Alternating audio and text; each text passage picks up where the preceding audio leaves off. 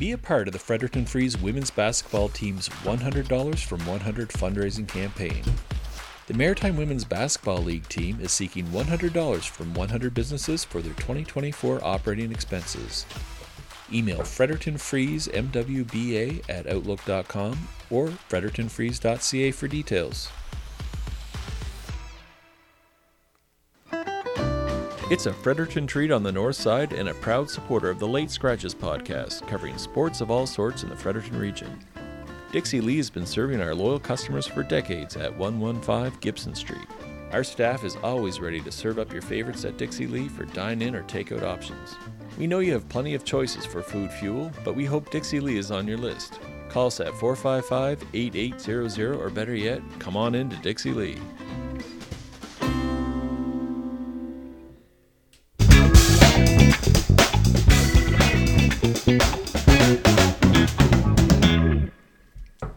And welcome to Late Scratches, episode 10, where we cover local sports of all sorts. Uh, I'm Bill Gibson, joined once again by Brad Janes. Uh, Brad, we've got an extra little wire here and a computer set up. Our very first remote guest this week. It's going to be amazing. Technology is way beyond me, as you're aware, but uh, I'm glad you're always here just to say, no, no, don't touch that. Uh, yeah, of course. Uh, yeah, don't don't touch that. Uh, just uh, just use your voice. That's all we need Can't to do. Not this. not your hands. Just That's your right, voice. Exactly. Uh, and our guest this week, uh, as promised last week, all the way from the Fife Flyers of United Kingdom's Elite Ice Hockey League. That's where he's currently coaching, and I say currently. as his coaching career has taken him to, by my count, over a dozen countries and over two dozen teams. welcome to Tom Coolen. Tom Coolen is uh, in the house and uh, close to the downtown Marysville studios, except coming to us live and direct from Scotland. So we're going to get to Cooley in a couple of minutes, but we have some uh, some homework to take care of. Can't wait to get into the conversation with Tom. Yeah, there's lots. Um, why, where do you want to start? Red Wings, as we usually sure. Uh, honestly, the Red Wings played on Sunday against Pictou County, a non-traditional rival, and uh, came in on a two-game win streak. And one of the top five games I've called uh, since I've been with the Red Wings for five years. Uh, Fredericton won two-one. Uh, Nathan Casey, uh, who Tom Coolen coached his dad years ago, um, scored the winning goal late in the third, 51-39 shots on goal uh, in favor of Pictou. so that meant that Maverick Welk was uh, was very good in the Fredericton net, won his first game at home, and was also named to the Eastlink North uh, All Star team for the week, along with Alex Rude uh, and Manic Saracen. Uh, so three Red Wings uh, earned uh, Player of the Week honors uh, on the on the North Division. So it's nice to see the Red Wings with uh, three straight now going into Thursday night's game against Edmonton. Yeah, and I think that would be his second win at home. He won on the Thursday. Oh, that's right. Sorry, had, that's right. The, the game that missed, and exactly. it was it, it was very much the opposite of a two-one game, but mm-hmm. the eight-four game highly entertaining as well, and uh, you know, good to see Welk uh, back on the, the, winning side there. Yeah, his numbers are certainly climbing. They brought him in for a reason. Uh, he was with the Moncton Wildcats, and uh, hey, you have to get acclimatized too, right? It's uh, you've been with uh, one program, and then you're coming new teammates, new rinks, new shooters. Yeah. so it's good to see, and they're, the, the players that are expected to produce are producing. The Thompson, Saracens, Melikovs, and Alex Rue getting hot again yeah, so great, great to see them playing well. They're home this Thursday. Uh, I'm in for you for that one, you I are. think. Uh, and then they're at Grand Falls on Friday. A couple of big back-to-backers, and uh, Fredericton in a playoff spot now. And I think this time last week uh, they were hanging precariously, but now uh, fourth in the North. So, and, and all those teams will be short um, a few players based on this tournament's going on in Ontario. Yeah, the Eastern Canada Challenge Cup uh, Junior A. So there's teams from uh, across, as you said, and as as the name sends, uh, two teams: the Maritime North and Maritime South. So most teams have four players, uh, key players missing from the lineup. So a lot of affiliate players getting their first taste of uh, Junior A action. And the Wings themselves announced a big tournament on the Thursday game that I was there for coming up this spring. I forget the name of it, and I didn't write it down, but uh, yeah, age class tournament right. uh, coming up in early April. So a lot, lots going on there. Uh, might as well stay in the same rink. St. Thomas women's hockey uh, split on the road. Um, they uh, lost at Moncton uh, 1-0 on the Sunday. Moncton seems to just be hunting everybody at the top of the conference. That's they? right, absolutely. They beat UNB twice. Uh, beat beat Stu. Yeah. Um, so yeah, Stu women I think sit in fourth place, just a point back of the two teams ahead of them in second. Two big home games coming up this weekend. Mount Allison should be very winnable for them on Friday night, and then a rematch with Moncton on Sunday afternoon. And and uh, you know that's one of my picks of the games to get to for folks in the Fredericton area this week is that Sunday afternoon game against Moncton, um, coming off a 1-0 1-0 game, rematch a week later. What more do you want? Yeah, that's right, and it's uh, Moncton's interesting. It's uh, just one of those teams that seems to have some numbers for the for both Fredericton teams. So, uh, Les Aigles Bleus come to town on Sunday, and it's one of Gibby's picks. Go out and see it. Uh, absolutely. Um, UNB women's hockey. They only had one game on the road. They won uh, at SMU. Uh, sorry, they're at SMU and at X this Saturday and Sunday. They're ten and two. They're only two losses to UDM, and uh, they're up four points on X. Uh, so yeah, exciting times here in the local women's hockey. And uh, winding circuit. down too, right? As we get into uh, getting ready for that Christmas break, there's so much build up, build up, games, games, games, and then wham, you you sit idle for a while. So uh, these games, do you want to win those going into that break and have that momentum carrying forward into 2024? Yeah, and staying at the Aitken Center, UNB men remain perfect 12 and 0, 65 goals for, 19 goals against. Uh, I know we know our guest has co- coached uh, that that uh, that group as well, that team, um, several years Yes. ago. Yeah, for sure. Um, also coached Acadia, as I understand things as well. They're here this weekend on uh, on Friday against UNB. Uh, St. Mary's on Saturday. So UNB's already nine points up on second place X. Like Well, even down in X in a tough place to, to win, but it, if UNB has that type of team, you might see them down 2 1 3 1, and you're just waiting for that goal to get them within one, and then the uh, the Reds just seem to power past teams. So Gardiner MacDougall has them going. You don't want to peak in November, that's for sure, but uh, this program, we've talked about it a lot, it just continues to excel. Yeah, just uh, just incredible. And the, on, the only other hockey note that I have uh, this week, uh, NB Southern Senior Hockey League, Tri County Express at Grand Lake on Saturday, seven thirty, Minto Centennial Arena. Cooley, you uh, might want to come home for that one. Big senior boys, oh tilt. boys, I think so. Yeah, I mean senior hockey on Saturday night in Minto. Like, Uh, there's Oh, no boy. there's no ice on the roads. that's Like, right. that- that's that's a night out if I've ever seen. one. that is Oh, a that is tough That'd barn be a to squeeze in. Yeah, it's one I of the can see few. Nick Ter- I can see Nick Terrio in there banging guys with sticks all over the place. It's one of the few arenas I've ever been in when you're waiting for a face-off and your rear end is up against the boards on the hash marks. It's like, hey, I usually have a little bit more space. So the friendly and tight confines, indeed, of the Minto Centennial Arena. Yeah, so that's. I've uh, never been in the Minto Arena. You're missing a lot, Cooley. I think I may have to make a make a, a trip there. Oh, for sure, you have to make a make a trip there if you've not been in the Minto Yes. Arena. Oh boy. Look forward to seeing you I, there. I'm surprised we found an arena that he hasn't been in. That's in. true. Or coached in. Yeah, that's a Yeah, good point. no that's a good point. We'll, we'll, No we'll get to that. Um, so let, let's flip We over. Um, let's talk a little bit of volleyball. Stu women two and zero. Uh, pardon me, two and two now. Um, one at home here on Sunday versus Crandall. That was a game I'm at. They're on the road this week. Dal AC and St. Anne. Stu men's volleyball are two and one. Uh, lost at UNBSJ and then defeated Crandall.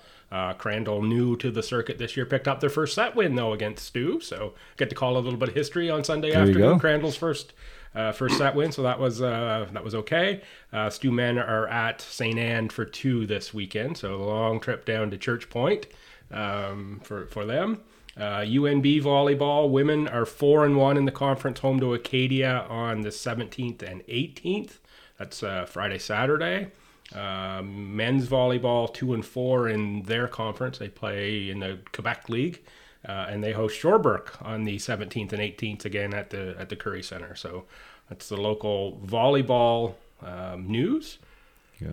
Lots of basketball. You were at the LB gym, I think, all weekend. I was Uh, at the LB gym all weekend. I was actually at the Currie Center on Friday to watch UNB uh, women and men defeat UPI. Um, women won twice in the weekend against UPI, and the men split, so the men lost the Saturday game. Um, did you take in any of that? I did not. Uh, where was I on the weekend? I'm just starting to lose track of everything. Didn't uh, get an opportunity to see that, but uh, certainly six and zero, and had a good uh, little chat with Erin McAleenan last week, and she's she has that team rolling. Yeah, I wasn't going to mention this, but the uh, Currie Center had something briefly on Friday night that it doesn't often have Tell me. atmosphere. There you go. Yeah, There, there, it's it is a quiet barn. there There's were no some doubt. students Yeah. uh, that were making some noise. Nice to see. um, and it was nice to see for everything that the Currie Center has. It's a pretty uh, passive place. I can't imagine when I, you look around at the other schools and other home gyms that there's a more friendly road facility than the Currie Center. True, Acadia's a tough place to play in. X can be tough on, on the on the basketball side, that's for sure. Uh, but yeah, UNB, it's uh, it's quiet, it's polite. It's, and, it's uh, polite. You yeah. you get the piped in hockey music, Right. Full full throttle. Um, for most of the time, but, it was great to see. but the some of numbers are good, like the- 700 and some the- the- fans, The, and, numbers uh, are good, that's and, great. And and you know, I'm only talking about this because the fans were into it. Right. With uh, that small group of students that were in making noise, the rest of the fans joined right in. They were doing the hey hey na na na song at the end. No, no, to send uh, send UPI away um, on the Friday night. That's good. Uh, I'm not sure how it was on the Saturday, but it was you know that was uh, that was great to see. not and, the uh, Cameron crazies yet. no, not not but, certainly uh, not the. Cameron crazies, uh, but yeah, it was good to see, and not that I want anybody to in, in, be impolite or inhospitable, but it's great to see a little bit of atmosphere at those games. I remember going as a student to the pit to watch UNB, and we'd be sitting in the front row and giving anybody the gears that we could give the gears, but you know, without being There is an art to it. there's an art to it Yes. without being mean in a in a in a you know in a, in that way. Um, Stu uh, basketball men four and one. They beat Mount A. Uh, they don't play this weekend. Stu. Uh, the women lost to Mount A. That drops them to one and four. Uh, so tough start to their season, but uh, they're young. They're they're building uh, for sure, and all they have to do is get into that tournament at the end, and you know they think they can do that, and then and then potentially make a run, and lots of season left uh, to improve on on that mark. Other big news out of the women's side: UNBSJ picks up a win. They did. Uh, it's been a while since the Seawolves have uh, fist pumped uh, victory, It's- and I've said all along, haven't I, that that program has to be good. To uh, I think that it makes the league better. Um, I think they're a long way from from competing in terms of uh, you know a title, but uh, you have to start somewhere. And It, it's been at least two full seasons. They were 18 and 0 the last, or 0 and 18, the 18. last the last right. two Yeah. Years. So to finally pick up a win there, In a you know, yeah, kudos to them. They beat they beat Crandall. Um, by three. uh, by three. Other other basketball. There's a little bit of basketball tonight. I'm sure most people won't be watching this before that, but high school is starting FHS with their alumni games tonight. Uh, in basketball, I know we've had a smattering of games played at the high school level already. The Miramichi tournament that sort of kicks things off uh, is this weekend as well. Uh, other things I have written down. Uh, football, um, high school football. Riverview won the 12 man title over uh, FHS. I think you found a score for that. 16-9? 16-9, so not a high scoring affair.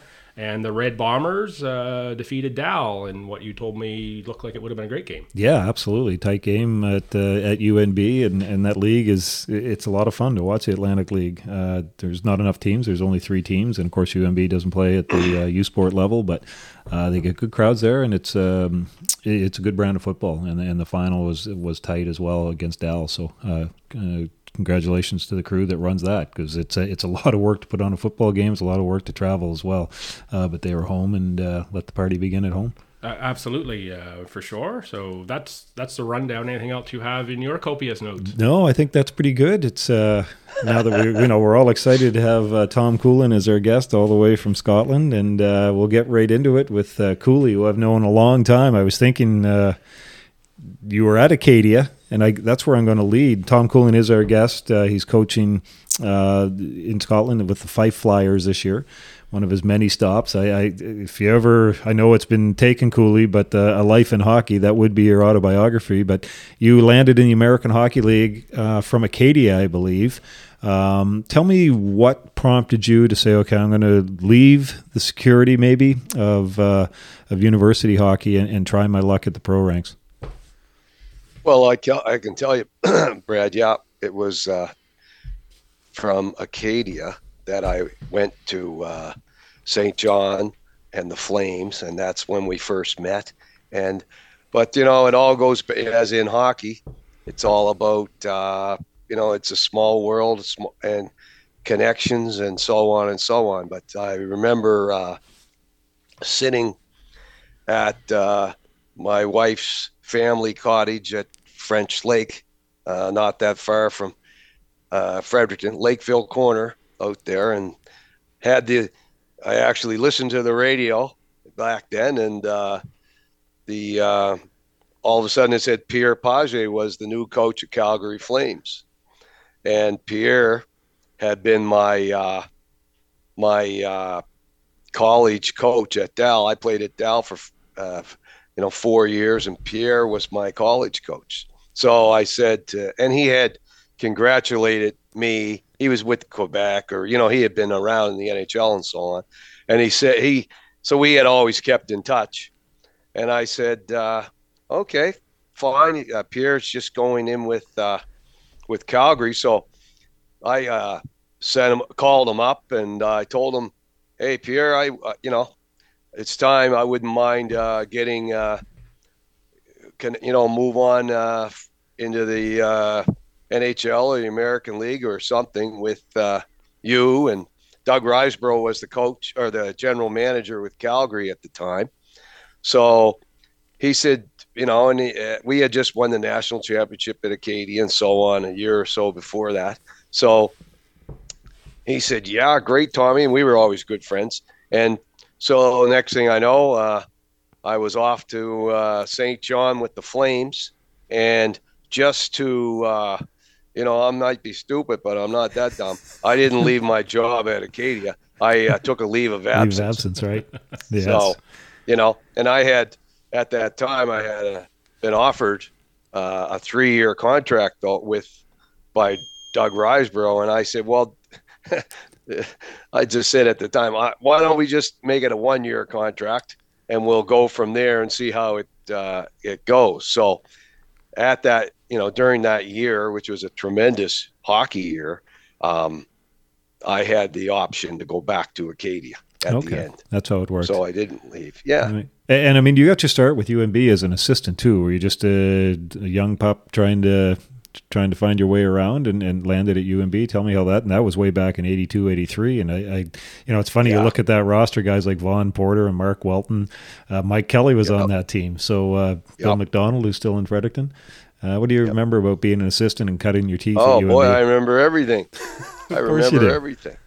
I had, uh, you know, I, you know, again, it started before that. I had been, uh, uh, you know, a player in the league and in the AUS and all that stuff. And then I took a couple seasons. Well, I went off to uh, Newfoundland and I was an import with Gordy, living with Gordy Gallant in the machine the, gun in the Newfoundland Senior League, and Danny Flynn was there with us. And uh, anyway, we so we were playing and played for a couple of years and had good seasons over there.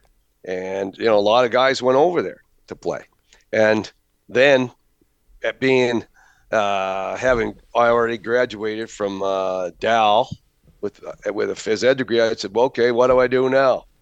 You know, that's kind of when it started for me. What do I do now? What am I gonna do? And then one day it said, gee, coaching might be fun. and kind of uh, sound like George Costanza there. Well, I like sports. I could be an announcer, yeah, maybe. That's right. That's right. I said, hey, coaching would be might be fun. So I said, wow, why don't I? Really, I didn't had no one. I wasn't really speaking with anyone. I just said, gee, that would be okay, but how do I go about that? And I always, you know, have an interest and had an interest in my academic pursuits. So I said, uh, gee, why don't I combine?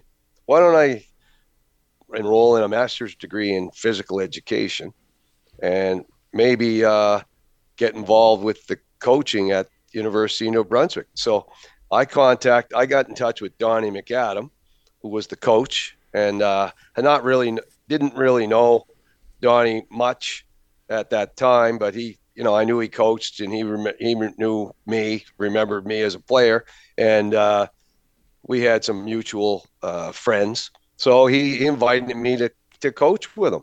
So there was myself, uh, Jerry, a guy named Jer- uh, Jerry Kelly, who was Mike Kelly's brother, who has since, you know, my, Jerry passed away, but, uh, and Donnie and I. So we started uh, there and spent the two seasons with UNB, but we we were okay the first year, but then things started to fall in, into place, and we all kind of had a hand in recruiting.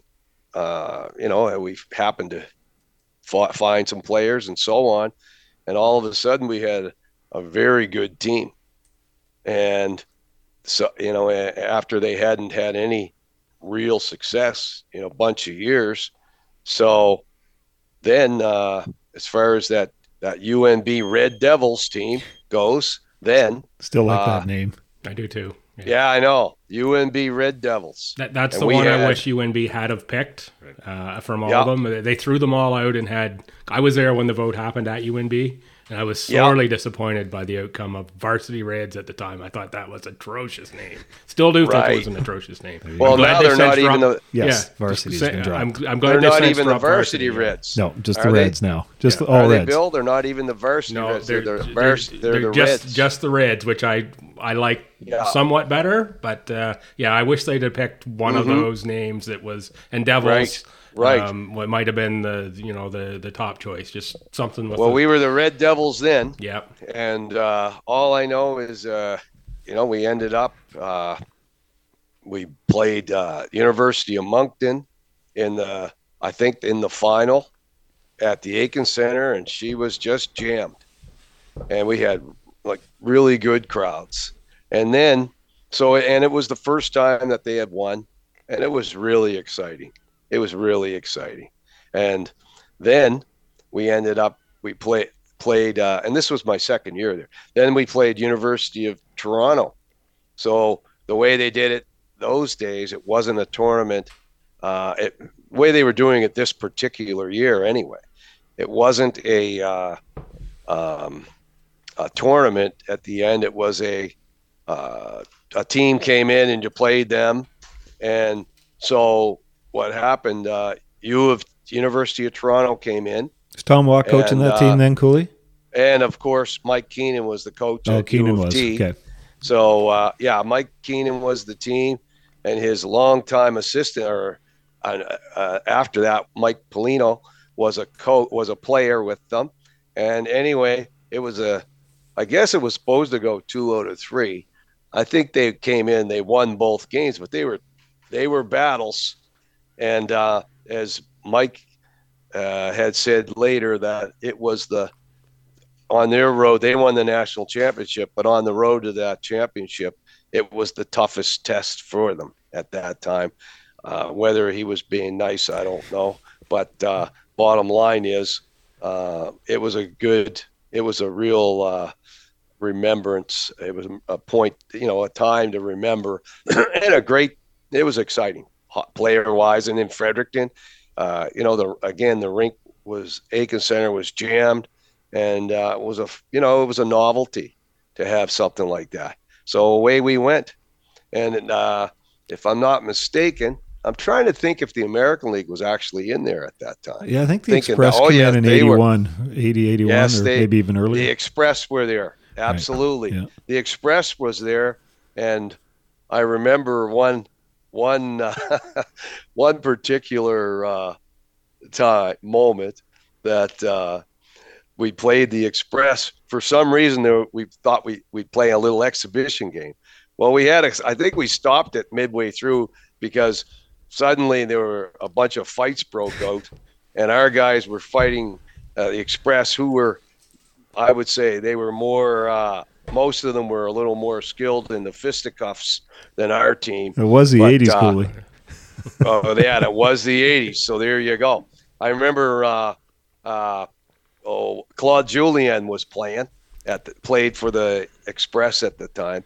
I brought that up to him too. One, I ran into him one time, and I brought it up to him about the if he remembered when they uh, when the we pl- they played UNB and bunch of fights broke out and we called the game off and whatever we did but uh, he did remember.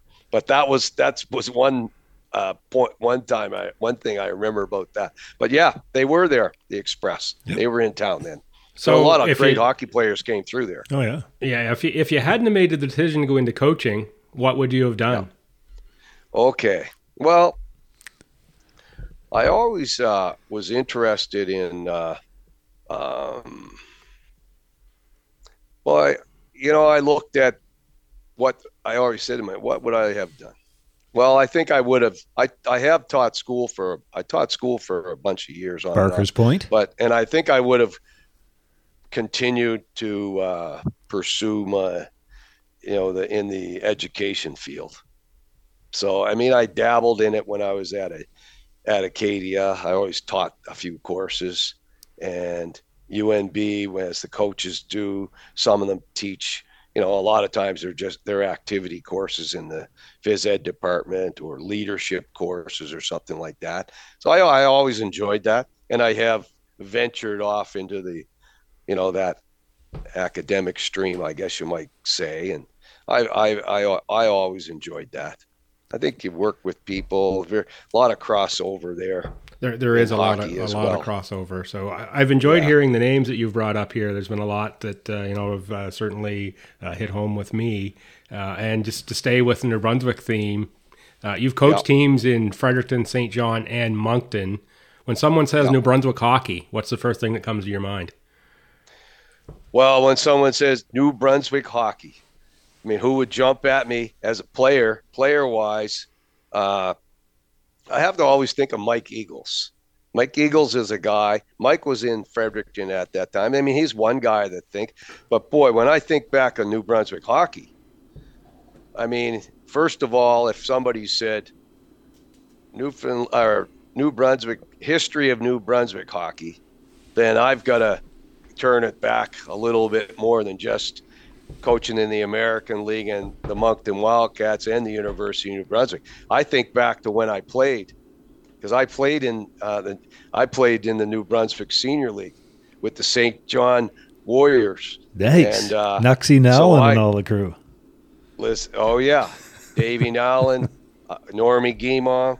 Uh, you know, I go. I look back. Earl the Pearl Rice, uh, Gary Marsh. I think back to that initially because a lot of my friends we left we came up to New Brunswick from Nova Scotia and we kind of filtered onto the various senior teams.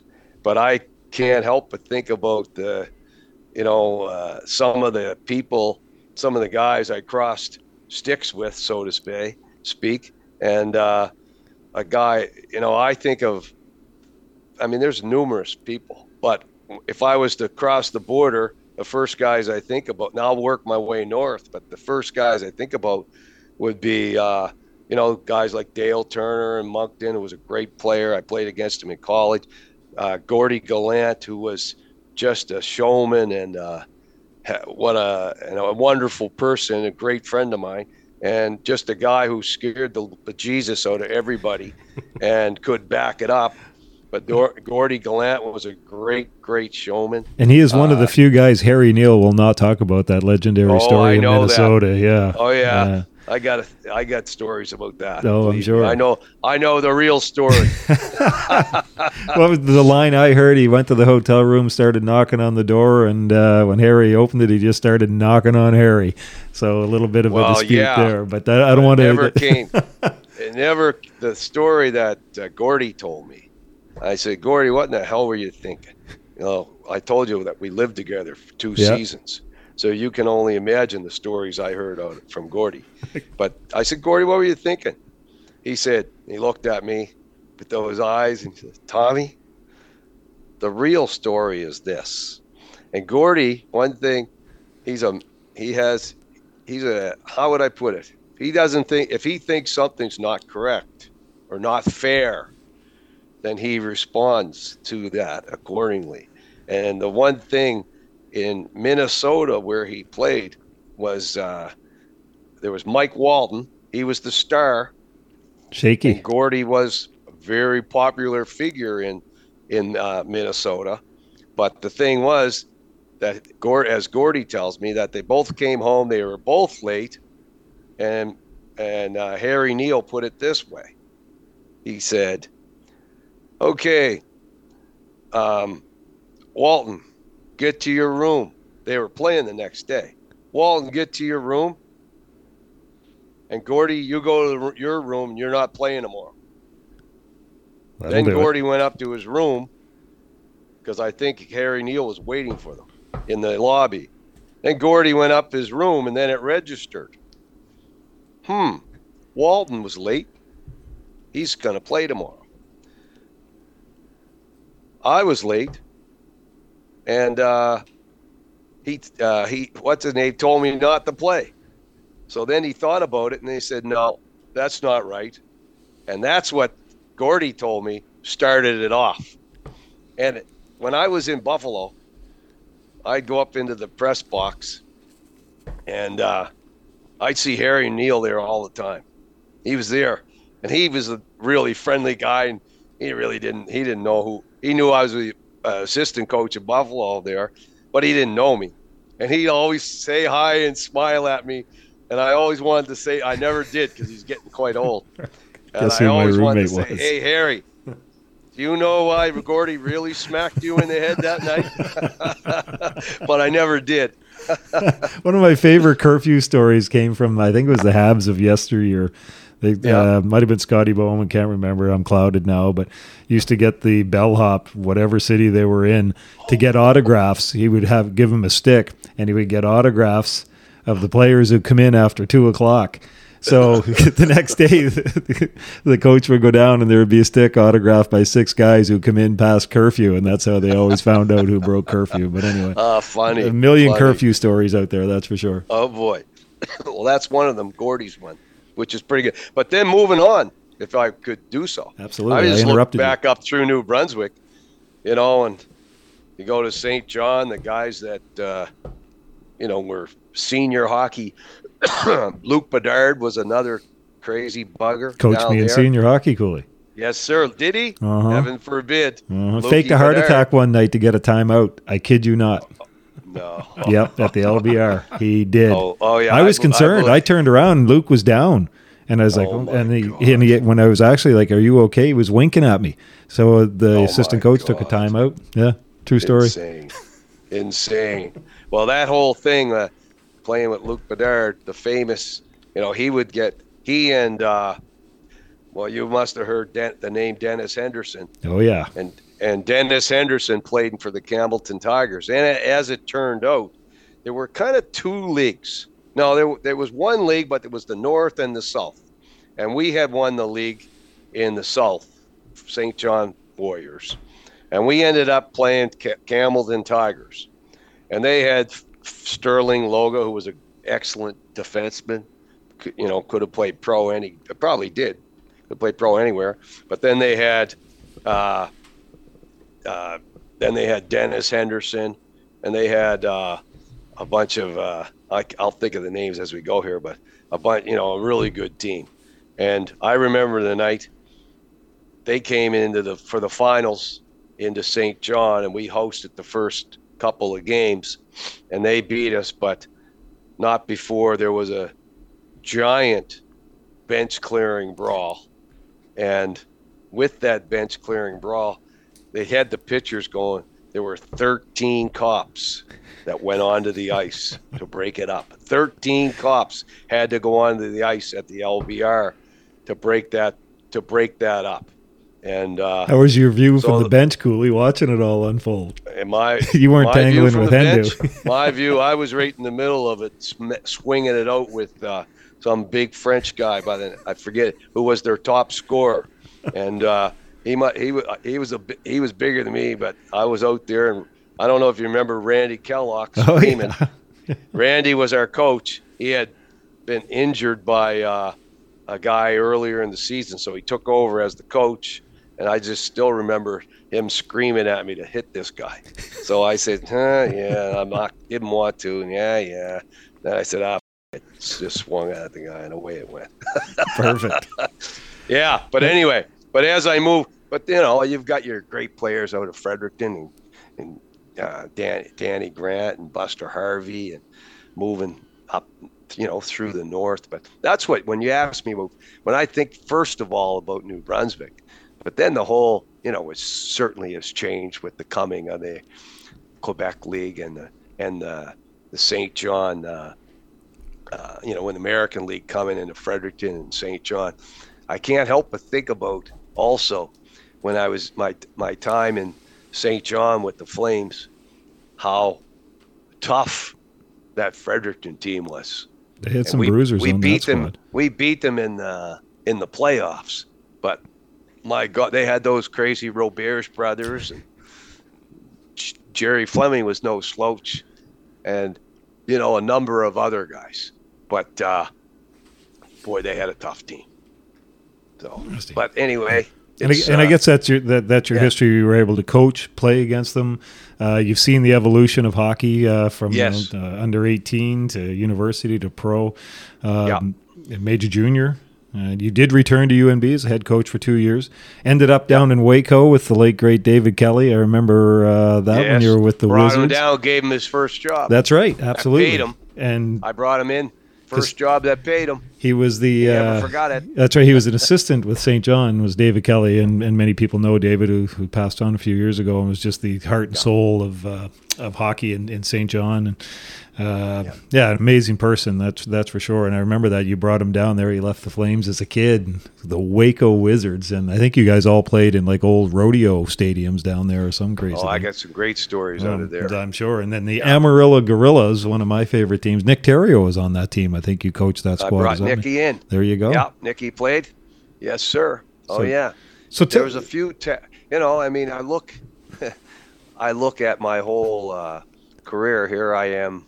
Uh, you know, uh, at my age now, and uh, I still enjoy it as much as I ever did. And is that why you keep pursuing it, Cooley? Because it's it seems you know you were teaching at Barker's Point one year, and you know it's like okay maybe Cooley's settling down and, and staying in Fredericton and all that, and next thing you know you're jet setting to uh, Newfoundland for senior hockey, and then it's in Europe, and um, just the love of game has never left. Is that correct?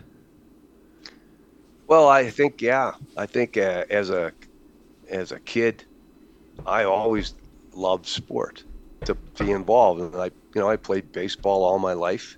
I played football. I played, you know, college football, and I and I played college hockey. And I just it was a big, big part of my life. And uh, I guess that's when I where I felt the best. And then, as I said, one day a light went on. Said, "Well, why don't you get into coaching?" So uh, I continue to do it because it's always been, I, I you know, it's somebody's, what's your passion? And, you know, I love the game. And to be able to work in your passion, why wouldn't you? You know, why wouldn't you? That's well, how I look at it. Of course, and I want to just hit on something there that you've you mentioned that you've played in multiple sports. I know I look around at kids today, and kids are from what to me seems like a shockingly young age one sport athletes. What, what's your oh, yeah. thought on that? Is that good or bad or indifferent? Well, I just think uh, you know perhaps you could look at it that in this day of hockey you know how these kids you know it's a i think the the player is better now and maybe that's there's a reason. Maybe the reason the player is you know the has a higher level of skill now is because they stick kind of stick to one game. However how many kids are to you know make it to the professional level? I think that definitely uh, i mean i like what i did because i had a chance to to experience all kind, you know, all kinds of uh, different sports at a high level. So, for me, I would support what uh, to looking at various sports and playing at least two.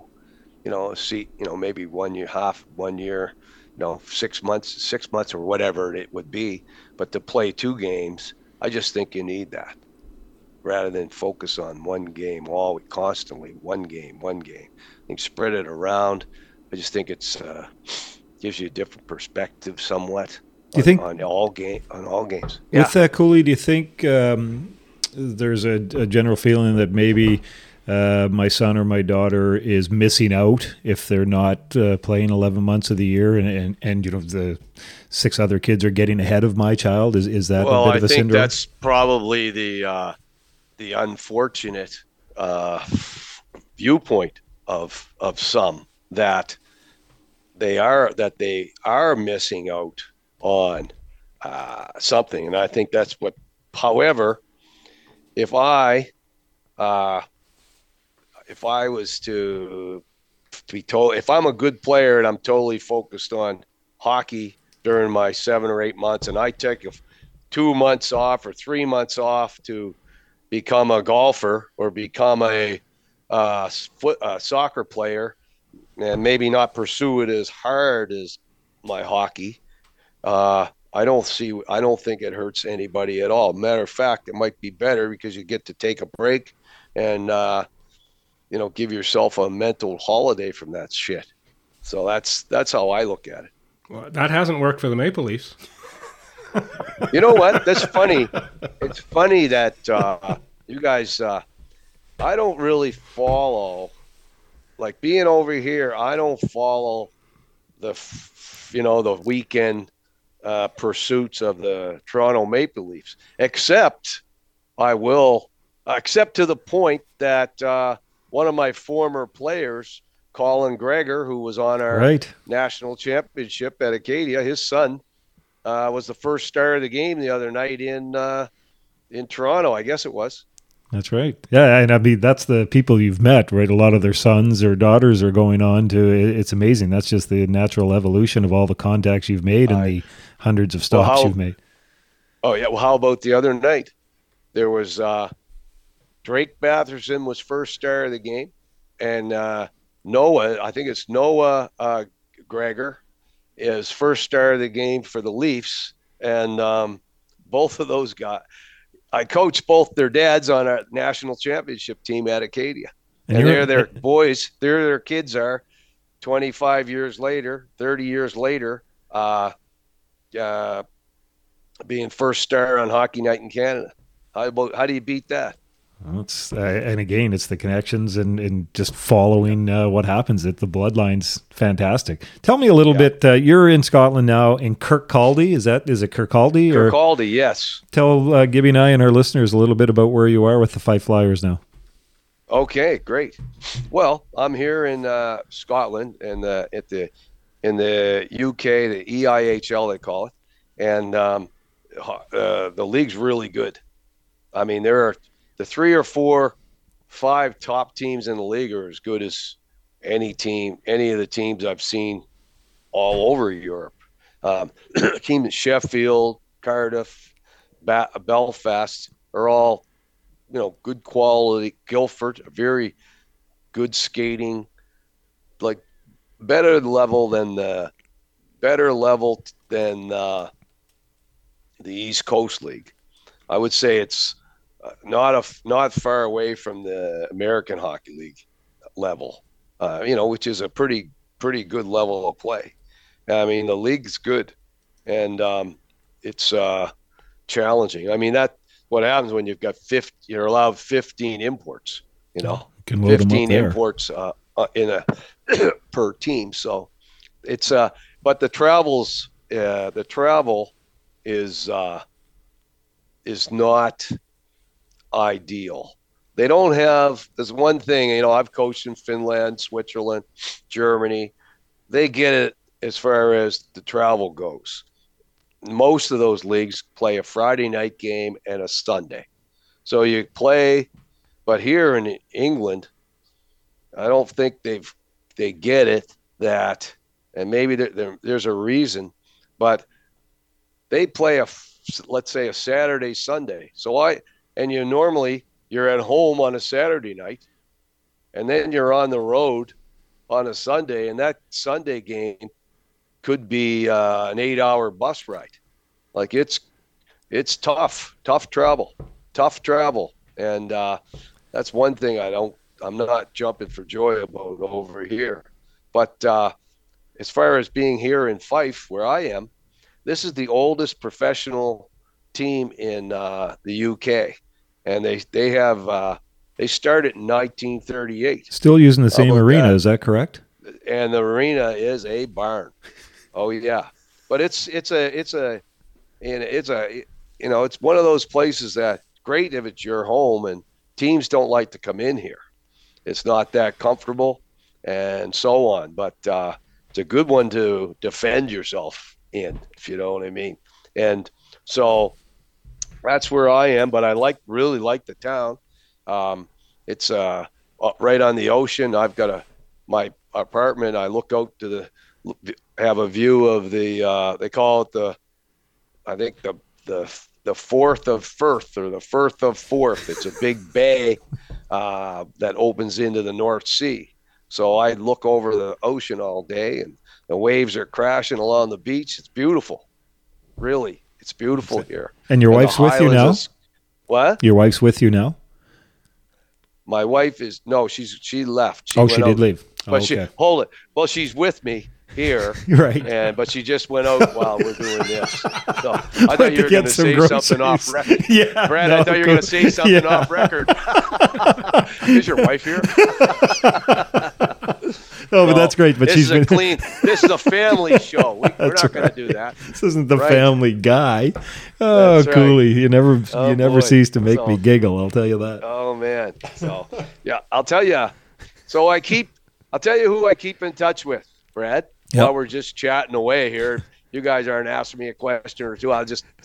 I, we Oh, don't I get a always chance to ask you a question, Cooley. That's the Well, I'll problem. keep quiet. Talk I'll a be starving dog off a meat truck. Quiet. Okay, I'll be quiet. You ask me questions. No, go go ahead. no, no, go ahead. no, go we're ahead. interested. No, Yeah, yeah.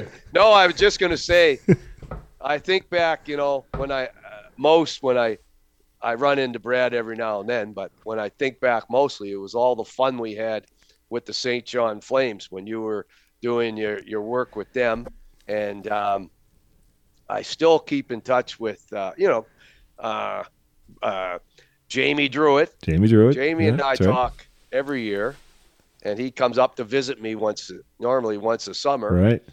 and uh, Brian Patafi. He's a stand-up Uh, comedian now. Have you seen his He act? He was a stand-up comedian, but he was a stand-up comedian back then. Too. First year was pretty funny. By the, the eighth year, he heard the same joke. So you know, hopefully, he has some new material. well, I only stayed for one year, so That's they were all they were all good for Yeah. me.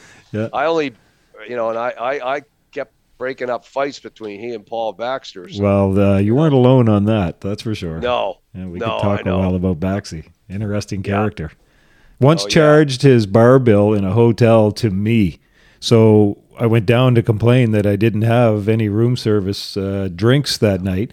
And so I said, let me see the credit card. Back then, you had to sign credit cards, and it, my name was printed with an M, J A M E S. I said, well, first of all, I can sign my name, and my last name is with an N. So it definitely wasn't me. Yeah, you know how to spell your own name. I right? think so.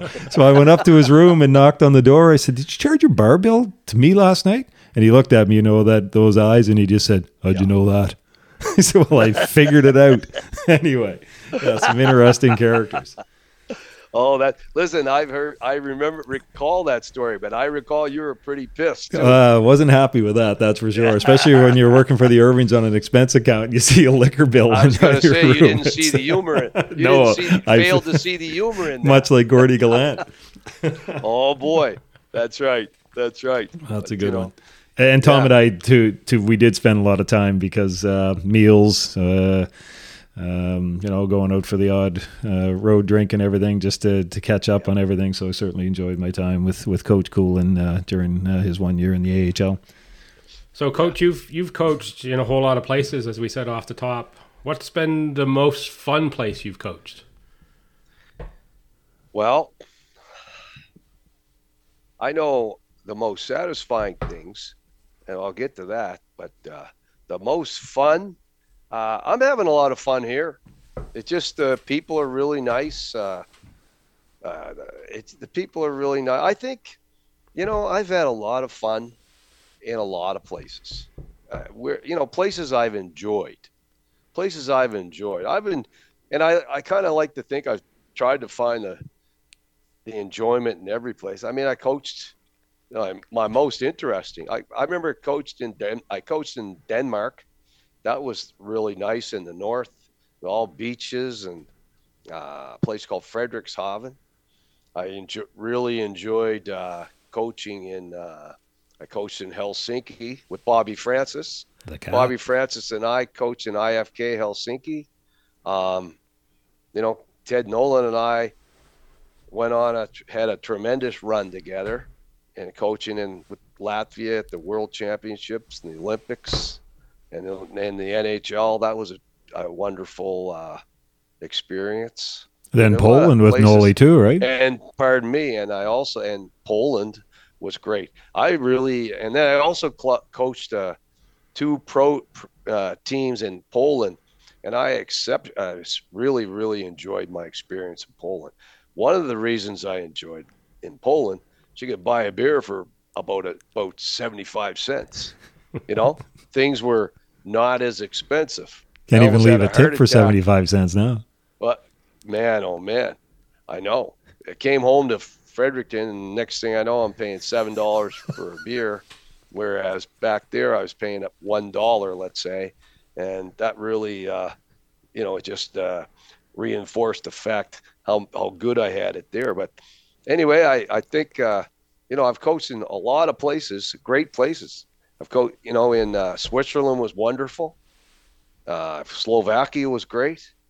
Um, what about the family support, just, Cooley? I mean, you've been all over yeah. the map. I mean, crazy odyssey. Uh, tell me a little bit about the support you have uh, from your family that yeah. allows you to do this. Well, it's been uh, the first right out of St. You may, will, may remember when I we went left Acadia and we went to and I went to St. John.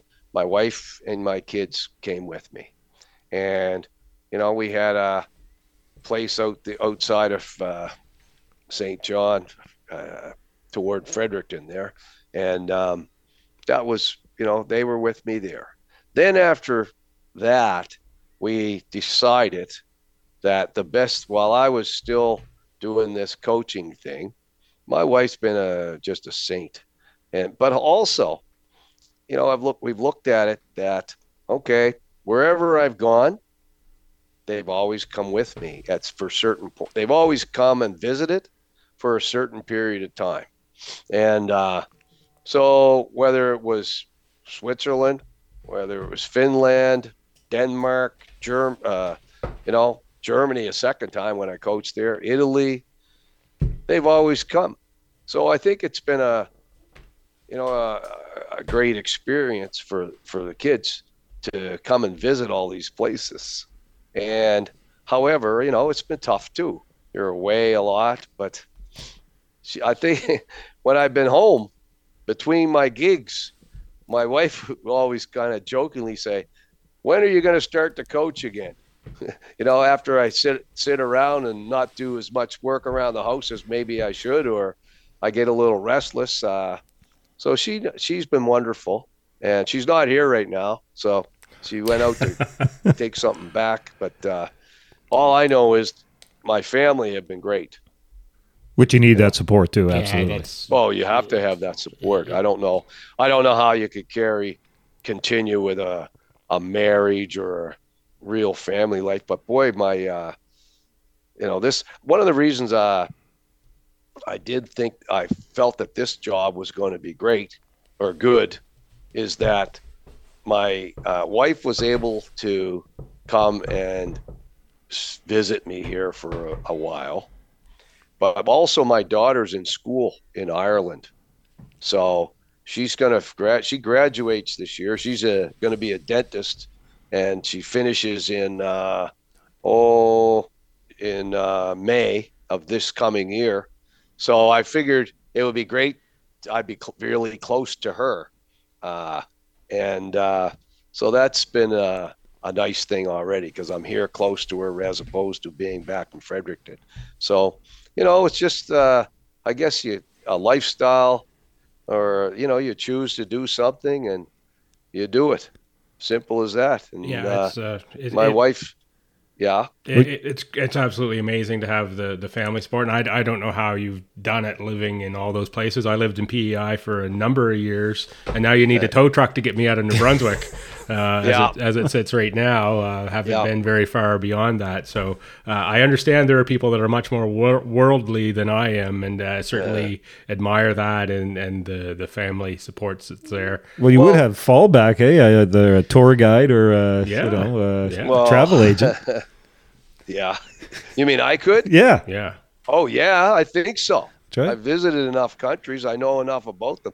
But I always had, you know, another side uh, for me, I always had a great interest in history. I always, uh, but I think when I, when I finished college, when I finished college, the, right out of college, I left and I went to Europe to play. And uh, I kind of got, I had never been out in Nova Scotia, basically. And then I went and you know went and travel played in Holland and with a couple, you know, with some uh, some guys I out of Nova, out of uh, St. Mary's. I was at the time, and uh, I just got a bug. Uh, I guess I got, uh, you know, got the bug then, and so then I had an opportunity to go back to Europe and coach after that St. John Flames year. So I said, well, I could go back to St. John's because the offer was there. I could go back to Acadia, or I could take the road less traveled. And I took the road less traveled. That was uh, my my mind at that time. I said, ah, well, I know this is, I might be able to come back to that someday. I'm definitely not going back to St. John, and you know why, Brad. Uh, yes. You can No figure. doubt and I, about think that. maybe I can think of a lot of I- reasons not to go to Oh, St. John. Easy, easy, easy. Yeah, Yeah, well, ironically, Brad would know why I said hell with this. I'm That's not, right. I, am one sure. year of this bullshit. yeah, I'm, I'm sure there's more behind yeah, that. there's an Oh, interesting there is. Yeah. I said enough. Yeah, I said enough's enough. And then uh, so I chose to go to Germany and coach in the elite league of Germany, which was the, you know, as it turned out for me, that was a, a pretty good decision. So I did that for a few years, and then away we went. So, and by the way, you always and you're the guy who always brings that Waco, Texas thing up to me. Can't help it. and that's okay. But you know who ran that league at that time? Oh, you've got me. Okay. Well, there were two guys that ran the league, but the guy, the guy who ran the league uh, was Brad. It was Brad Treliving, Oh wow. GM of Toronto. The Western Professional Hockey League, if my memory serves yeah. correct. Wow. oh yes, a guy, uh, Brad Treliving, and uh, a guy named Rick Kozuback, who was a longtime coach in the West. Okay. Oh yeah, And then you were commissioner of the Southern Professional Hockey League, were I you not? was. Yeah. yeah, I was commissioner of the Southern of. Professional Hockey League, and uh, I was down there in a place. I stayed in. A, I lived in a place called Asheville, uh, North Carolina, but I decided, basically, that was okay. But I was still too interested in, the coaching side. Right. The administration side was okay, but it was wasn't Not as much fun as X's and O's. not as much fun. Right. No, I enjoyed the co- the the coaching and the games more. So that was, uh, oh yeah, Okay. but it was a still it was a good experience to see all of the southern states. Like I enjoyed that part of it. So, Cool, Cooley, you're that in a league now um, that obviously had a, a horrible accident uh, a few weeks ago, Oh, and this may be news to you because it's just we're taping this on Tuesday afternoon. So Adam Johnson, who who died after neck injury, um, apparently a person has been arrested. Uh, this just came across the wire. Just What? seeing this now, a man has been arrested over the death of ice hockey player Adam Johnson. Uh, who died after sustaining a serious injury during a match watched by thousands. But they're not naming um, uh, the arrested person. They they just go into the story. So that's literally uh, just came across us right now. Get Ma- man, here. yeah, man arrested on suspicion of manslaughter after ice hockey player's neck well, I can only match. well, you know the name that's Right. involved with it. And it It's is a uh, former NBA UNB player, Red, right? and uh, yeah, That's uh, wow. yeah, that's pretty That tough. really- uh, it- really uh that really catches me by surprise and it's been a tough couple of weeks. There's been a lot of talk about you know hockey safety in the wake of this, and and that's what happens after a, a tragic event like th- that happened on the ice. Tell me uh, how your players reacted and how you reacted when when the Yeah. news because it is in the league you're coaching in. well we had just played the team on wednesday night Okay. my team played nottingham in nottingham and they had beaten us in uh we blew the game we were it was 2-2 and we threw threw it away with three minutes left and they beat us. But uh, i guess that's irrelevant. Anyway all i can say is um that we were i was we were sitting here and uh, kind of following the game uh, you know on a friday night and or was it sat no saturday night pardon me. We were scheduled to play the next day. And just all of a sudden boy we found out boom this happened in in sheffield which is a rival uh, kind of a derby game we call it between uh, sheffield and nottingham and that you know this somebody had been cut open, sliced across the in the neck. Now that's all I heard. Then we followed it, and uh, you know, and, and it was about. We had somebody that was close to it that was kind of texting us and let us know that uh, you know uh, Adam Johnson had passed away at around I think around two o'clock in the morning, something like that. Anyway, it was it was really uh, it really affected us. Yeah, absolutely. Like it, it, it, did. Affected me. I'll tell you, big. Like, athletes like all me, over. Athletes all over, coaches all over, fans, I mean, people, parents, some, you name it. It was. Uh, I was really upset. I was really upset. But one of the things, my next next door to me here, um, is one of my captains. He played. He was like best friends with this guy. They played together at Minnesota Duluth, and they were line mates at Minnesota Duluth, and now they're playing against each other in the in the uh, the league here. They were, and uh, but uh, the league.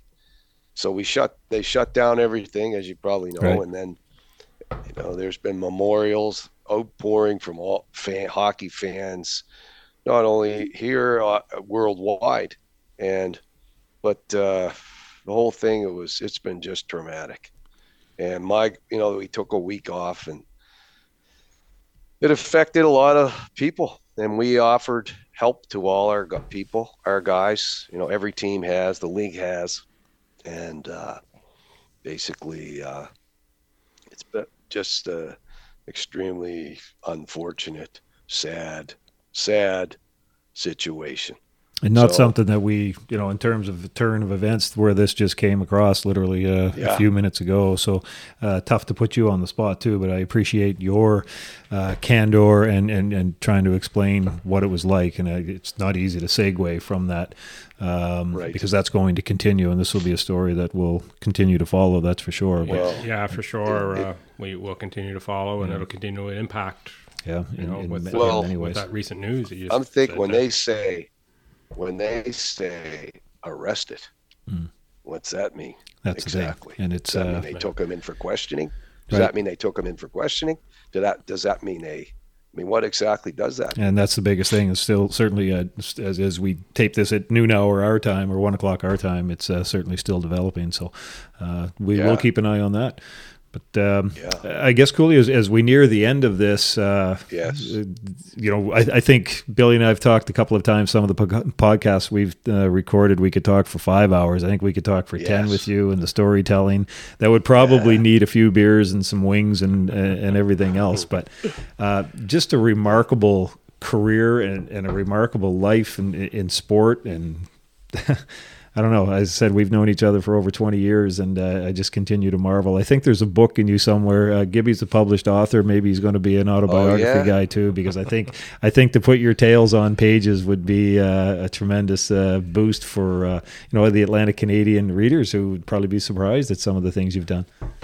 Well, you know, uh, thank you first of all. But it's people always I get that often people ask me if I'm going to write a book, and uh, I just think I got a lot of material.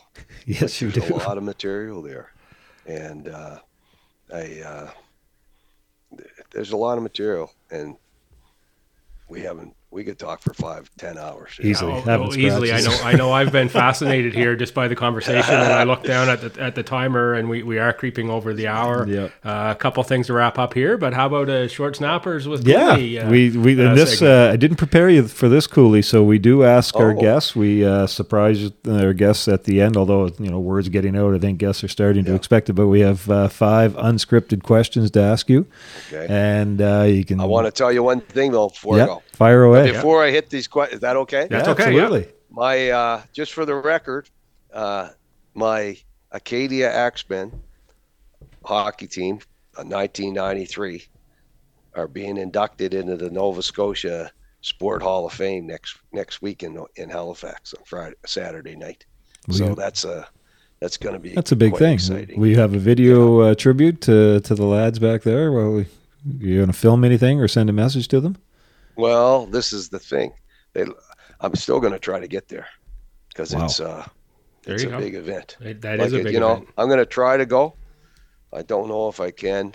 I just I'm the only guy here, and Right. it's not easy, right? To so we'll see. Anyway, I just want to let you know that All that right. uh, those guys I talked about, we're all gonna they're scheduled to all get together. So That would be some fun. Very There's no doubt about that. Okay, well, first question: uh, How many? Here we uh, go. How many Christmas cards have you received from Paul Baxter since you were in St. John, the head, the former head coach of the Flames? I haven't talked to Paul Baxter since the day that we lost to Portland Pirates in the seventh game of the Calder Cup semifinals. And that was it. That was enough. There, there's a five-hour segment. Yeah, we could that, have there, there there, that is a five-hour segment. That's right. Oh yeah, oh Um, yeah. So you've got a birthday upcoming. How how are you celebrating? Well, that's very true. I have a birthday coming up. Uh, I think it falls on Monday. And uh, how am I going to celebrate? Well, there's a. I live uh, across the street from where I am. There's a really nice Italian restaurant, and they've got a big. Uh, I keep telling my wife that one of these nights I'm going to tackle that banana split, and it could be that night. Old school banana split though, like with the hard ice cream and that's what I'm everything. Yeah, yeah. Old school Yeah. banana split. Wow. Yeah. Yeah, you can't have that soft ice cream and stuff like that. That's that. That's not a Yeah. banana split that we. Grew I want to dig in on the actual banana split. Nice. there, there you go. When you Yep. retire, you can pick one of the countries you've coached in uh, to spend the rest of your life in. Can't be Yeah. Canada. Which one is it? Okay. Great call.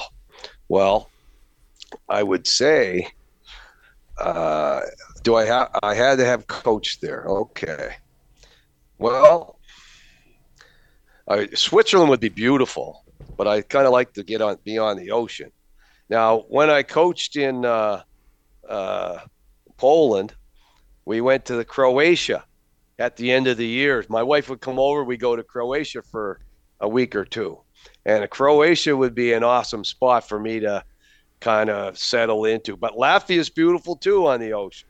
So I mean, you Got some choices. there's lots of places. there's lots of places, and uh, all I know is uh, Croatia was the place I visited when I was in Poland, and I think that would be a place I would want to go to. I'm sure Cooley Aaron Kennedy was probably the best uh, play-by-play guy you dealt with, you know, in St. John. But uh, I'm sure through your career, like in the Western Professional Hockey League and things like that, you must have had some interesting conversations with broadcasters and reporters that maybe weren't quite as in touch with the game as we are up here. Is that a fair assessment? Well, I would say that's very true, and I would say that's uh, uh, in like in Scotland here we have a there are a lot of guys that are really interested in the game, just uh, and and they speak English, which helps me a lot because I can. Don't forget, a lot of these countries I go to, I'm the only guy. You know, they ask me, and uh, I need an interpreter all the time. But as far as the uh, Scotland here, you know, they they watch the game, but they don't know the game as much as we do in Canada. You got a Scottish accent? Can you give us one? But oh my God, I can't make them out. I my wife was said to the day she can make a, she can understand what the guys in England say, Right. but the Scottish uh, brogue or whatever you want to call it accent, holy Lord, it's uh, it's like I don't speak very much French, and it might as well be Greek, might as well be something else, but it's s- supposed to be English, but it's Scottish, and that's not. I'd say that in, with a lot of respect to the Scottish people, but I don't know what the hell they're saying. All right. Gibby's got the fifth and final they're question Yeah, for you. uh, Cooley. fifth, I and just final, shake my head, yes. but yes, fifth and ahead. final of the short snappers. Best Christmas gift for the hockey player on anyone's list.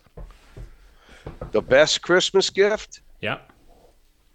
Okay. Well, I think the best Christmas gift that we could give a lot of players is give get give them a heart, give them a heartbeat. let's show that you really care about playing the game. You got to have a heart to play that game. You know, the guys I've seen, you know, there are a lot of guys that that play and became great players and even made it to the NHL, not because so much of their their total basic skill is because they they combined it with a heart. And if you don't have that heart, you might as well, in most situations, you might as well forget it because that's what's going to get you there. I love I love that answer. That, that is a great answer, yeah, and that can apply to uh, to any sport and and in Absolutely. life, uh, whatever your profession is too. Well said. Absolutely. Awesome. Absolutely.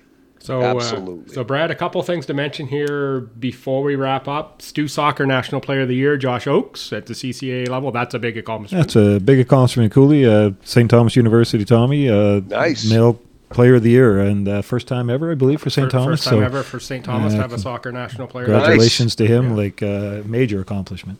Uh, PG- I que- can I ask you guys a question? Go right ahead. How about St. Thomas volleyball men's? How are they doing? You're a big uh, volleyball guy, aren't you? Well, not my kids both played right. volleyball. Yeah. And I coached. I know that. One which year, is... Mike I, Mike Eagles called me up and asked if I was interested in helping coach the men's volleyball at St. Thomas. Well, Billy does the play-by-play for Stu men's volleyball and women's and basketball, so do he can certainly tell I you. I do. Yes. Yeah. yeah. yeah. They well, are. They are two and one. Uh, they uh-huh. won this past uh, this past Saturday or Sunday against Crandall. Uh, lost at UNBSJ. So UNBSJ's uh, fairly strong this year. They're they're a young yeah. club, but they will be a good club. Uh, they're a good club now. Right. They'll be even better by the end of the year. So uh, they are well, one of the perennial powers now in the um, yes. in the circuit. Well, Bill, the year I coached, I just just for the record is, uh, and I'll say it because it's I think it's a really it, it, I thought we I love this the fact, and Mike Eagles would would agree with me. We coached we the year that we did it was the year they had suspended the program and we came they came back. Right. So uh, i have my son played and a bunch of all these guys that still live around fredericton and we added a few guys. Anyway we finished fourth place we finished in fourth. We won the playoffs and won go. the league championship. That's awesome. And uh, and Mike Eagle says one of the highlights of his of his athletic career, and I would say it's one of the highlights of my coaching career. So oh, it was a great, it was a court. tremendous. There, a tremendous there's the name of the book there, from the ice to the court. Yes, vice sir. versa. Yeah, there we go. well, it was a brief stint. Hey, Brad, it was a brief stint on the court. yeah, you stepped um, up. Uh, but it was thing, a lot of fun. Yeah, PGA Tour of the Americas coming to Mactaquac next summer. Yes, get to the quack and see some uh, some high level golf. I don't know whether there'll be any uh, any kegs, any kegs, uh, kegs to be won closest or, to the keg, yeah, as, closest as, to the pin. Yeah, that's, yeah, that's uh, right. I might might have to put that record on the line here uh, for that. Uh, hey. Closest to the keg. That's a whole other story. Tom, you'll have to listen to one of the other other broadcast episodes to catch up to that story. I will. I just I also want to say do you guys know this is golf. This is God's country for golf. Yeah, it would be, would be God's country for I golf. Was, I was in St. Andrews the other day, and not New Brunswick. St. and no St. Andrews, Scotland, and uh, the history of that course. And I we were on the course. I walked the bridge, the famous little bridge there, nice. and all that stuff. That's uh, anyway. This is not that I'm a golfer, much of a golfer. I've seen you golf. It's God, God's country for golfing right here. That that's that's amazing. That's for sure. And, Brad, I've added yeah. a new section here to our podcast. All right. Uh, section that I've got just tentatively titled corrections. So okay. We, have had a few things sent in from our viewers right. that, yep, that we've had wrong. Ah. Uh, one that the uh, the listeners have sided with me the uh, York Arena is decidedly in Devon, not okay. in Barker's Point. And that's it, just it is, being a non-Frederictonian. I'm yeah. making a geographical mistake there, and they hold your feet to the fire here, Cooley. Yeah, it is on Barker Street. What's, what's Barker the what's the mistake? Oh well, we Brad and I had a had a debate whether the York Arena was in Devon or in Barker's Point. Mm. Oh, oh! Don't even wade into in. it, Cooley. Yeah. Oh, yeah. I would say. Uh, uh, I'd have to say Devon myself. Yeah, it's Devon, Devon's, oh, yeah. Devon's the correct at, answer. Look at you looking that up, I'm sure, and saying, yeah, Janesy doesn't know what he's doing. and, and, a couple back to our discussion last week on, on Jerry Fleming. Um, one of our uh, yes. one of our esteemed listeners says uh, it wasn't Yvon Vautour that he was climbing the glass for, it was Bob Kane. I'm going to uh, investigate that a little further, and because uh, I was sure it was Yvon Vautour that drew the ire of Jerry Fleming. So I'm Where? have to Where? At, the, at the Aitken Center during a Metro Alpine St. John Vito's game way back, and Jerry tried to tear that partition down between the benches at the AUC. And I was sure Was he, he was going after Yvon, but uh, I think it was Billy Hunt said it was uh, Bobby Kane. So I'll have to find Well, out the late Bobby Was Kane. that after Jerry's career with the Nova Scotia with the Fredericton Express? No, it was Or before. Fredericton Canadians. Before. after? before Before yeah, that. they brought him in to was play senior say. hockey. Yeah, and Who was he Yvon had playing with? I, he was playing with the Fredericton Metro Alpines. I think they were at the time, and Yvon was uh, just back off his pro career playing with the Vitos. So I'll have to check into that because I guarantee it's chronicled somewhere. Although you may not be able to get archives anymore. The Right, post right, media is right. taken over. Right. But uh, yeah, Very no, that there's good spirited debate. Yeah, and the the other one, my own memory failing me, uh, with the Yeah. fight that I was remembered between Jerry Fleming at the uh, AHL level when he was with the Baby Habs. It appears that was Link Gaetz and not Rudy Poeschek. I, I did fi- find the video, and I'm pretty sure it's the fight that I'm thinking of in my head that I thought for many many years was Rudy Poeschek. Link Gaetz from October 1993. Give it a Google on YouTube. Uh, the best hockey fight that I've seen in person. Um, I think on. it's the one that I that I remember. Okay. Uh, and they Jerry Fleming, Link Gaetz. Jerry Fleming, Link Gaetz Be from tilt. Oc- October of 1993, and I think it's Aaron Kennedy on the uh, On the on, call? the, on the call there on the play-by-play. Oh, Well, don't forget too, Link Gaetz' draft picture. He had a black eye because he got into a brawl the Friday night before the draft when Minnesota took him. So that was Oh, kind of setting the stage for Link's uh, interesting career. that's for sure. Jesus. Yeah, Hey, Brad. yeah. Oh, sorry, sorry, guys. I don't mean to cut you guys off. I just have a question. Fire away. I want to ask Brad if he remembers this one, because I do. Do you remember a guy, Rem- St. John Flames? He was from the West, early in the season. He was a tough guy, not a very good player.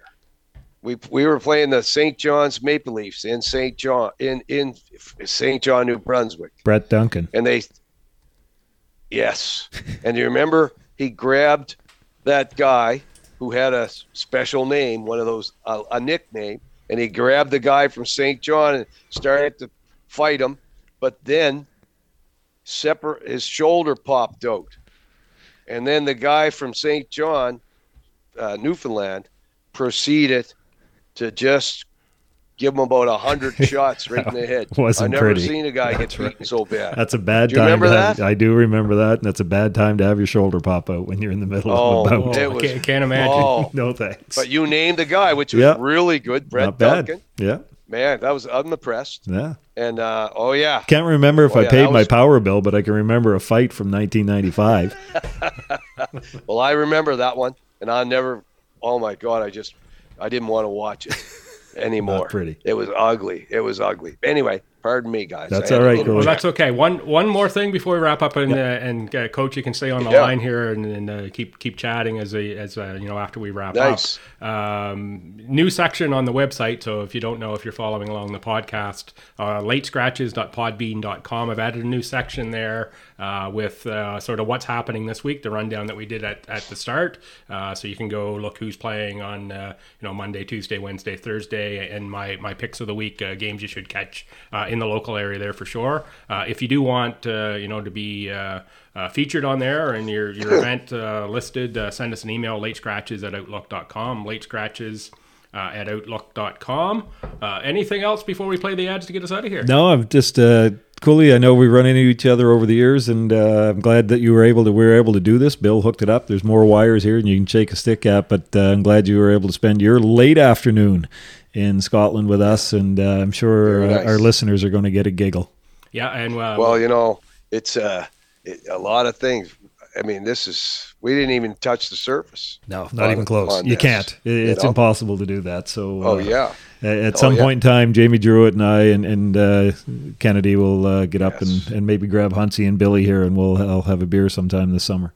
Well, that would be hey, very nice. Last, can I say one last thing? Oh, of course. Well, you, you're you guys are late scratches, and which reminds me, sets off a little uh, light in my head, Brad. My job, one of my little jobs when I was in St. John with the Flames, was to because Baxi didn't have the balls to do it. I had to go and tell the Oh, guy yeah. as he came off the ice who was not going to be scratch who was going to be scratched that night. Mm-hmm. Speaking of late scratches, you couldn't get a more later scratch than, than after that. the warm up. A guy was coming after the warm up, and as he walked in, I was gonna I'd go up and I'd tap him on the arm and say, "You're out tonight," that, and that is a late scratch. That that's that exactly was, where the name came from. Was from that very concept, and that's the stories no. that we want to tell. You know, the the stuff that people don't know when they go to the game that you dig yeah. just a little bit deeper and you find out. So uh, oh. that, that's exactly where the name came from. Uh, uh, for the podcast. So no, I, I yeah. appreciate appreciate that story. So that's great. Cool. Uh, we'll, we'll, play the wrap up music, and, and as I say, you can like that. Yeah, you can okay. you can stay yeah. uh, stay there and, and keep chatting. Yeah. I'll, I'll, just uh, put you on mute for a minute. We'll play the music, and and uh, we'll be right back to you. Thanks, Cooley. Okay, guys. Okay. Regional Service Commission 11 is now known as Capital Region Service Commission. For all your building or subdivision permits, regional transportation, social mandates, and economic development questions, visit capitalrsc.ca. That's C A P I T A L R S C.ca. Email info at crsc.ca. Call 506 453 2956 or visit our office at 860 Prospect Street in Fredericton. Late Scratches is the podcast that sports fans are talking about in the greater Fredericton area. Stories, features, and special guests are filling the gap for what's happening in your favorite sport around the region. If you want to advertise in this medium, now's your chance. You can sponsor a show or have a 15 second commercial on Late Scratches, your stop for Fredericton and area sports stories. Email latescratches at outlook.com for details.